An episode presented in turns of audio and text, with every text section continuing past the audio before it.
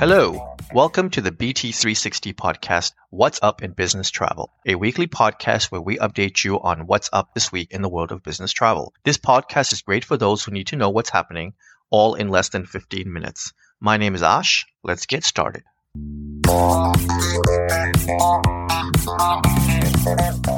It is Monday, June 5th, and we have completed week 22 of 2023. Did you know that Hyatt has launched their Journey Across Canada offer where you can earn up to 20,000 bonus points? Be sure to check out this bonus points offer along with other offers on businesstravel360.com. We do all the work of tracking deals so that you can benefit from bonus miles, points, and status match benefits when they're announced. All you have to do is visit the points page and sign up. Now, let's get to the headlines.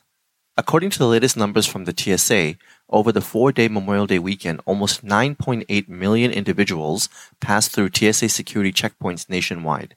The number is about 300,000 higher than the same holiday weekend in 2019, which was the previous Memorial Day record. That includes a single day post pandemic record, which came on Friday when 2.74 million travelers were screened and slightly more than 2.5 million screened in 2019 and 2.3 million screened in 2022. Each of the four days of Memorial Day weekend was above levels from the same day in 2019. The numbers were in line with projections, with experts predicting that in light of the travel boom that North American consumers have experienced over the last year, the summer could be the busiest over at the airports.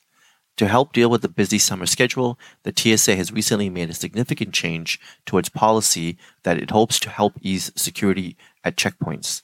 The TSA will now allow teenagers aged between 13 and 17 who are not yet enrolled in the TSA PreCheck program to go through the PreCheck line as long as their parents or guardians are enrolled when they're traveling on the same reservation. Airbnb filed a lawsuit against New York City over a law it calls a de facto ban against short-term rentals set to go into effect in July, which the company says will limit the number of people who can host rentals in the city. The company's filings at the New York State Supreme Court says New York City's council, through legislation passed in 2022, effectively implemented its most extreme and oppressive regulatory scheme yet, which operates on a de facto ban against short-term rentals in New York. Airbnb in a letter to hosts said today's filing comes only after exhausting all available paths for a sensible solution with the city. The law, according to the filing, will make it more difficult for hosts to do business requiring them to register with the New York City Mayor's Office of Special Enforcement and to certify that they will comply with the maze of complex regulations for zoning, multiple dwelling law, and house maintenance code, as well as construction code. The short-term rental company is requesting that the court blocks the enforcement of Local Law 18. Domestic air travel demand in April increased 42% year over year and was up 2.9% from 2019 levels, representing a full recovery, according to IATA. April domestic capacity increased 42% for a 97% recovery from April 2019. April international air demand also continued to grow, increasing 48% from a year prior, reaching 83.6% of 2019 levels. Globally, April total air travel increased 52% year over year and is at 90% of pre pandemic levels. Total air demand in April showed Asia Pacific with the highest year-over-year growth in both demand and capacity at 170% and 135% respectively. Load factor was up 3.4 percent points to 83%. Globally, North America was the only market that has surpassed 2019 levels by 2% on demand and 1.2% on capacity.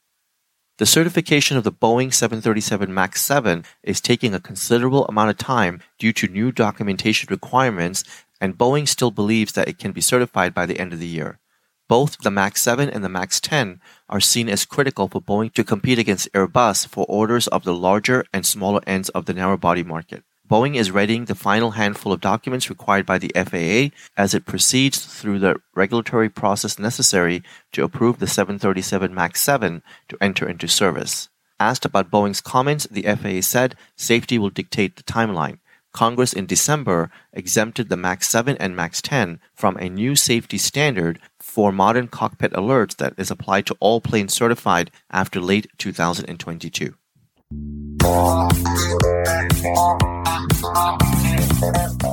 Now, in news that impacts the travel industry. The United Airlines Holdings Pilots Union has unanimously voted to authorize a strike vote, the union chair said in a letter to pilots on Friday. A spokesperson for the Airline Pilots Association has said it has not yet set a date for the strike vote. The action comes months after pilots at Delta Airlines ratified a contract that includes over $7 billion in cumulative raises in pay and benefits over four years. Industry officials say Delta's new contract has now become the benchmark for contract negotiations in North America. A move towards a strike vote is a bargaining tactic unions have been using in contract negotiations, and a strike mandate does not mean that the pilots will walk off the job. American Airlines said that it will be appealing a court decision that could force the airline to break up its partnership with JetBlue Airways. American and JetBlue face a late June deadline to end the agreement in which they coordinated flights and share revenue. The Justice Department sued to block the alliance, and a federal judge last week ruled that the partnership violates antitrust law. We've got a system that allows appeals and we're going to be using it, said American Airlines CEO during an investor call. In the meantime, we're going to have to work with the Justice Department and JetBlue to find out exactly what we need to do in the interim. American said that it would seek a stay of the judge's order while it appeals. The Justice Department declined to comment.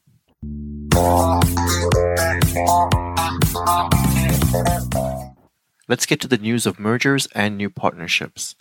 Goldman Sachs Asset Management has taken over the Casa Cook and Cook's Club hotel brands, acquiring them from Fosun Tourism Group for an undisclosed sum. The two lifestyle brands were previously part of the Thomas Cook Hotels and Resort portfolio. After Thomas Cook collapsed in 2019, a Chinese conglomerate, Fosun, bought the Thomas Cook brand.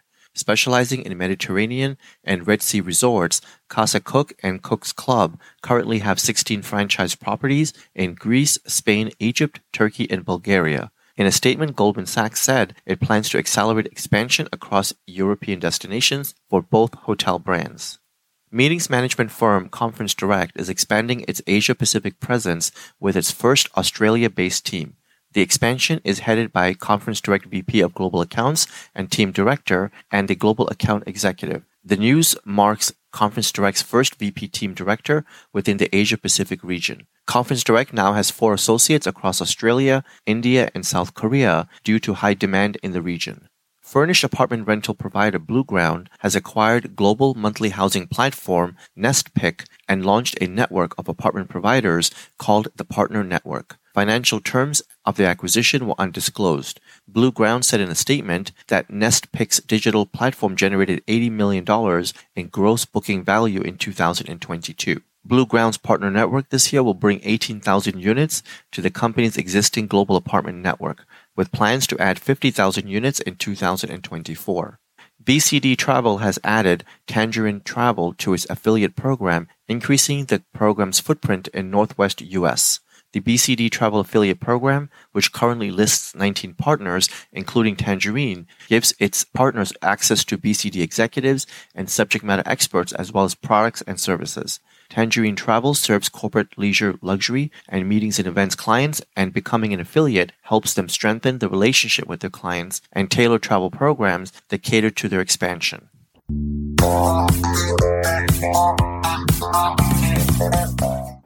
And now, news of new travel services and improvements.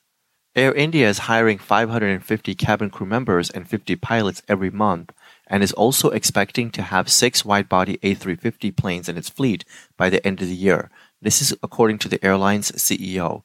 He expects this pace of hiring will continue for most of the year before tapering off and accelerating again at the end of 2024. Earlier this month, he said that Air India and its low cost airline subsidiary, Air India Express, will have together hired more than 3,900 people, including over 500 pilots and 2,400 cabin crew members.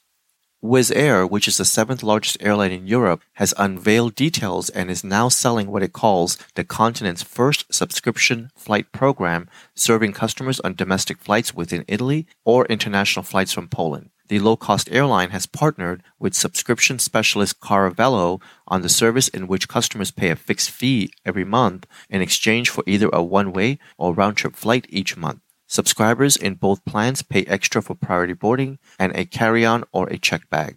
The new subscriptions offered by Wizz Air are available for the next six months and allow for bookings until five days before departure. TSA is now accepting Maryland issued mobile driver's licenses and ID cards at 25 participating U.S. airports.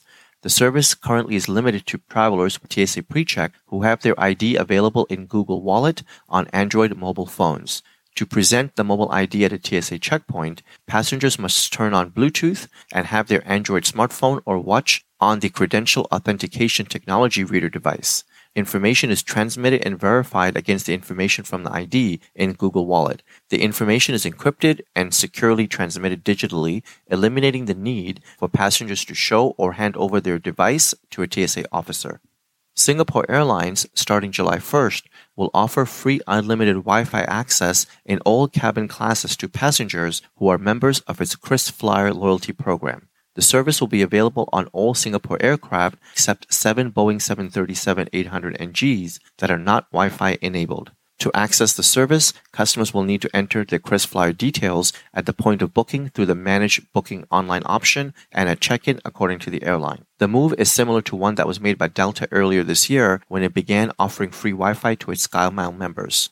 IHG Hotels and Resorts is promising guests a more seamless Wi-Fi experience with the launch of its IHG Wi-Fi Auto Connect mobile feature. Making its debut as part of the IHG One Rewards mobile app, the tool gives IHG One Rewards members the ability to log in automatically and connect to Wi-Fi at more than 5,000 IHG hotels worldwide without a login or password. The mobile device will instantly join the hotel's internet upon entering the property. According to IHG, the company has more than 5.3 million Wi-Fi logins per month globally. Raffles has had a long history and is a well known brand in luxury hotels, so it's surprising that the company has no hotels in North America. That is changing this year with the opening of its first US property, the Raffles Boston, which the Raffles and Orient Express CEO said will pave the way for plans to relocate Raffles headquarters to New York this summer. He added that the brand is looking forward to exploring further opportunities, citing interest in New York, Los Angeles, San Francisco, Hawaii, and Miami. The brand joined Accor in 2016 following the hospitality giant's takeover of FRHI Holdings. Since then, it has been steadily expanding in the Maldives, Bali, Qatar, India, and China over the past few years. Today, Raffles has 18 properties across Asia, Europe, and the Middle East and Africa, with the newcomer the Raffles London debuting in a few months. The US has been on the brand's bucket list for some time now.